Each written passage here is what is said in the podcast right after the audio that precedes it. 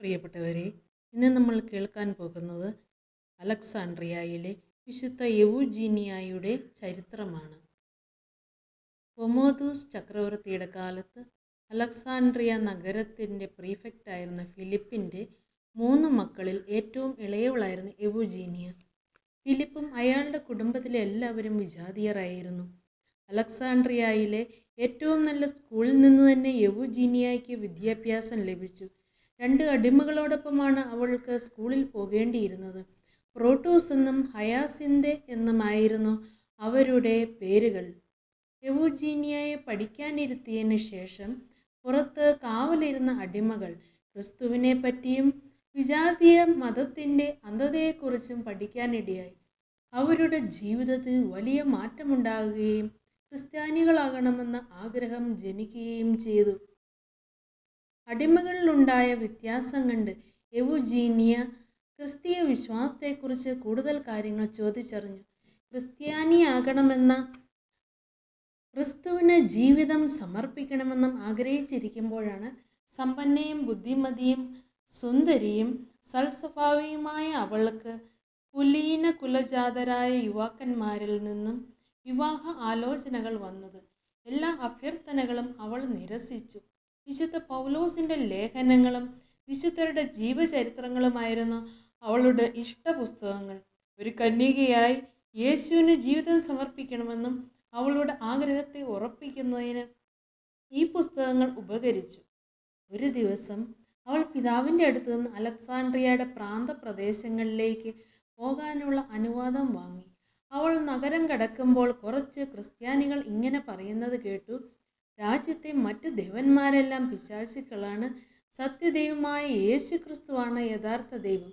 അതിനുശേഷം വളരെ ഗാഢമായി അവൾ യേശുവിനെ സ്നേഹിക്കുവാൻ തുടങ്ങി. അടിമകളായ കൂട്ടുകാരുമൊന്നിച്ച് ക്രിസ്ത്യൻ തീർത്ഥാടന കേന്ദ്രങ്ങൾ സന്ദർശിക്കുകയായിരുന്നു അവളുടെ വിനോദം. ഒരു ക്രിസ്ത്യാനിയാകുന്നതിൽ നിന്ന് തന്നെ തടയുന്ന പ്രതിബന്ധങ്ങളെക്കുറിച്ച് വളരെ അവബോധമുള്ളവളായിരുന്നു അവൾ. പിതാവിൻ്റെ ചാരന്മാർ എല്ലാ സ്ഥലങ്ങളിലും ഉണ്ടായിരുന്നു. ഒരു ദിവസം അവൾ പ്രോട്ടോസിനോടും ഹയാസിന്ദയോടും പറഞ്ഞു: നമുക്ക് ക്രിസ്ത്യാനികൾക്കൊപ്പം ജീവിക്കണം. നഗരത്തിന് പുറത്തുള്ള അവരുടെ ഒരു മെത്രാനെ എനിക്കറിയാം. ക്രിസ്ത്യാനികൾ എപ്പോഴും ദൈവത്തെ സ്തുതിക്കുന്നവരാണ്. അവരുടെ സമൂഹത്തിൽ പുരുഷന്മാർക്ക് മാത്രമേ പ്രവേശനം അനുവദിച്ചിട്ടുള്ളൂ.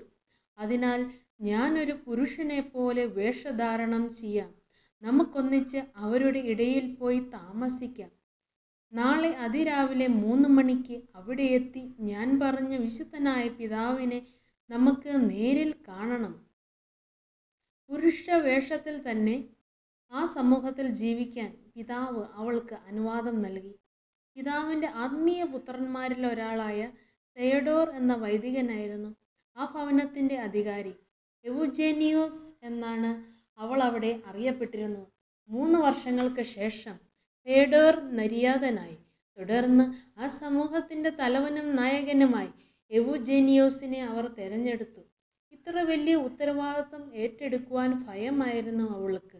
കാരണം തൻ്റെ വ്യക്തിത്വം അവർ മനസ്സിലാക്കുമെന്നും കളവ് പുറത്താകുമെന്നും അവൾ കരുതി. ആരാലും അറിയപ്പെടാതെ എളിമയോടുകൂടി ജീവിക്കാനായിരുന്നു അവൾക്ക് ഇഷ്ടം. അവൾ വിശുദ്ധ ഗ്രന്ഥം തുറന്ന് സന്ദേശം തരണമേ എന്ന് പരിശുദ്ധാത്മാവിനോട് പ്രാർത്ഥിച്ചു. ഒന്നാമനാകാൻ ആഗ്രഹിക്കുന്നവൻ ദാസനാകണം. തിരുവചനത്തോട് അനുസരണം പ്രഖ്യാപിച്ച് അവൾ ദൗത്യം ഏറ്റെടുത്തു. ഭവനത്തിലെ ഏറ്റവും എളിയ ജോലികളിൽ മുഴുകാനായിരുന്നു അവൾക്ക് താല്പര്യം. വീട് വൃത്തിയാക്കുക, തുണി കഴുകുക, വിറക് വെട്ടുക, എല്ലാവർക്കും കുടിക്കാനുള്ള വെള്ളം തയ്യാറാക്കുക എന്നീ ജോലികളാണ് എവുജീനിയൂസ് ചെയ്തിരുന്നത്. ഇതിനിടയിലും പ്രഭാത പ്രാർത്ഥനകളിലും യാമപ്രാർത്ഥനകളും മുടക്കം വരാതെ നിർവഹിച്ചു. എവുജീനിയൂസിൻ്റെ വിശുദ്ധിയും സൽസ്വഭാവവും നല്ല ജീവിതവും കണ്ട മെലാനിയ എന്ന വിധവയായ യുവതിക്ക് അദ്ദേഹത്തോട് അടുപ്പം തോന്നി. ഒരു ദിവസം അസുഖം നടിച്ചുകൊണ്ട് കിടന്ന് എവുജീനിയൂസിനെ തൻ്റെ ഭവനത്തിലേക്ക് അവർ ക്ഷണിച്ചു. കഥകളെല്ലാം വിവരിച്ചതിന് ശേഷം തൻ്റെ സ്നേഹം വെളിപ്പെടുത്തി. സമ്പന്നയായ തൻ്റെ ഭവനത്തിൻ്റെ അധിപനാക്കാവുന്ന വാഗ്ദാനവും ചെയ്തു. എന്നാൽ അദ്ദേഹം പറഞ്ഞു, നീ നിന്നെ തന്നെ സാത്താൻ്റെ കൈകളിലെ ഉപകരണമാക്കിയിരിക്കുന്നു. നിന്റെ സമ്പത്ത് നോക്കുവാനും നിന്നോടൊപ്പം ജീവിക്കുവാനും പറ്റിയ മറ്റൊരാളെ കണ്ടുപിടിക്കുക. നിന്നെ നിയന്ത്രിക്കുന്ന പൈശാചികമായ ചിന്തകൾ ദൂരെ എറിയുക.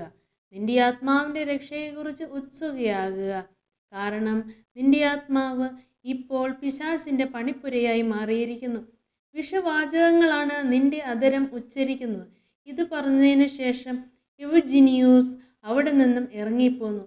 ആ സ്ത്രീ തൻ്റെ കാപട്യം പുറത്താകുമെന്ന് ഭയന്ന് നഗരത്തിൻ്റെ പ്രീഫെക്റ്റായ ഫിലിപ്പിൻ്റെ അടുത്തെത്തി ഇപ്രകാരം പറഞ്ഞു, രോഗികളെ സുഖപ്പെടുത്താൻ കഴിവുണ്ടെന്ന് പറയുന്ന ക്രിസ്ത്യാനിയായ ഒരു മനുഷ്യനെ ഞാൻ കണ്ടു.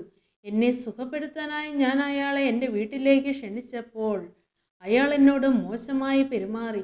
ഞാൻ നിലവിളിച്ച് ആളുകളെ വിളിച്ചില്ലായിരുന്നെങ്കിൽ അയാളോട് ഇരയാകുമായിരുന്നു. പുരുഷന്മാരുടെ സന്യാസ ഭവനത്തിലുള്ള എല്ലാവരെയും അറസ്റ്റ് ചെയ്യുവാനും എവുജീനിയൂസിനെ തൻ്റെ മുമ്പിൽ കൊണ്ടുവരുവാനും പ്രീഫെക്റ്റ് ആജ്ഞാപിച്ചു. എല്ലാവരെയും നഗരത്തിലെ ജയിലുകളിൽ അടച്ചു.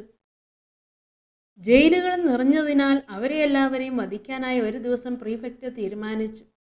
കുറച്ചു പേരെ വന്യമൃഗങ്ങൾക്ക് ഇട്ടുകൊടുക്കാനും കുറേ പേരെ അഗ്നിക്കിരയാക്കാനും ഇനിയും കുറച്ചു പേരുടെ ശിരസ് വാളിനിരയാക്കാനും വലിയൊരു ജനക്കൂട്ടം വധശിക്ഷ കാണാൻ കൂടിയിട്ടുണ്ടായിരുന്നു. സമൂഹത്തിൽ വളരെ മാന്യത പുലർത്തുന്ന ആ യുവതി കള്ളം പറയുന്നതാണെന്ന് അവരാരും വിശ്വസിച്ചില്ല. കൈകളിലും കാലുകളിലും കഴുത്തിലും വരിഞ്ഞു മുറുകിയ ചങ്ങലകളുമായ ദൈവദാസന്മാർ വരിവരിയായി വിധിയും കാത്തുനിന്നു. ജനങ്ങളെ രോഷം പൂണ്ട് എവുജീനിയൂസിനെതിരെ മുറവിളി കൂട്ടി. ചാട്ടവാറും തീപ്പന്തങ്ങളുമായിരുന്നു പീഡന ഉപകരണങ്ങൾ. പ്രീഫെക്റ്റ് എവുജീനിയൂസിനോട് പറഞ്ഞു, നിങ്ങളുടെ ദൈവം ഇത്ര നീചനാണോ? ആ സ്ത്രീയുടെ ഭവനത്തിൽ കയറി അവളോട് അപമര്യാദയായി പെരുമാറാനാണോ ആദ്യമേ നിങ്ങൾ അവൾക്ക് സൗഖ്യം നൽകിയത്? മുഖം കുനിച്ച് നിശബ്ദനായി എവുജീനിയൂസ് എല്ലാം കേട്ടുകൊണ്ട് നിന്നു. അവസാനം പറഞ്ഞു, നിന്റെ ഹൃദയത്തിൽ ഇപ്പോൾ അന്ധകാരമാണ്. ക്രിസ്തുദാസന്മാർ നീ കരുതുന്നതുപോലെ അശുദ്ധരല്ല. നിന്റെ സാക്ഷികളെ വിളിക്കുക. സാക്ഷികളെല്ലാം എവുജീനിയൂസിനെതിരായി അവരുടെ മൊഴികൾ നൽകി. പ്രീഫെക്റ്റ് ചോദിച്ചു, നിനക്ക് എന്തെങ്കിലും പറയാനുണ്ടോ? അദ്ദേഹം പറഞ്ഞു, എന്നെ പ്രതിയാണ് എൻ്റെ സഹോദരന്മാർ വേദനിക്കുന്നത് എന്നതിനാൽ ഈ സ്ത്രീയെയും സാക്ഷികളെ ഉപദ്രവിക്കില്ല എന്ന് അങ്ങെനിക്ക് വാക്ക് തരാമെങ്കിൽ ഞാൻ എൻ്റെ നിരപരാധിത്വം തെളിയിക്കാം. പ്രീഫെക്റ്റ് അതിന് സമ്മതം കൊടുത്തു. താൻ അദ്ദേഹത്തിൻ്റെ മകളാണെന്നുള്ള സത്യം അവൾ തുറന്നു പറഞ്ഞു. തൻ്റെ മാനസാന്തര കഥയും സംഭവബഹലമായ ചരിത്രവും അവൾ വിവരിച്ചു. ക്രിസ്തുവിലുള്ള വിശ്വാസം സകലരുടെ മുമ്പിൽ വെച്ച് അവൾ പ്രഖ്യാപിച്ചു. യേശുവാണ് നാളിതുവരെ തന്നെ കാത്തു പരിപാലിച്ചതെന്ന് അവൾ സാക്ഷ്യപ്പെടുത്തി.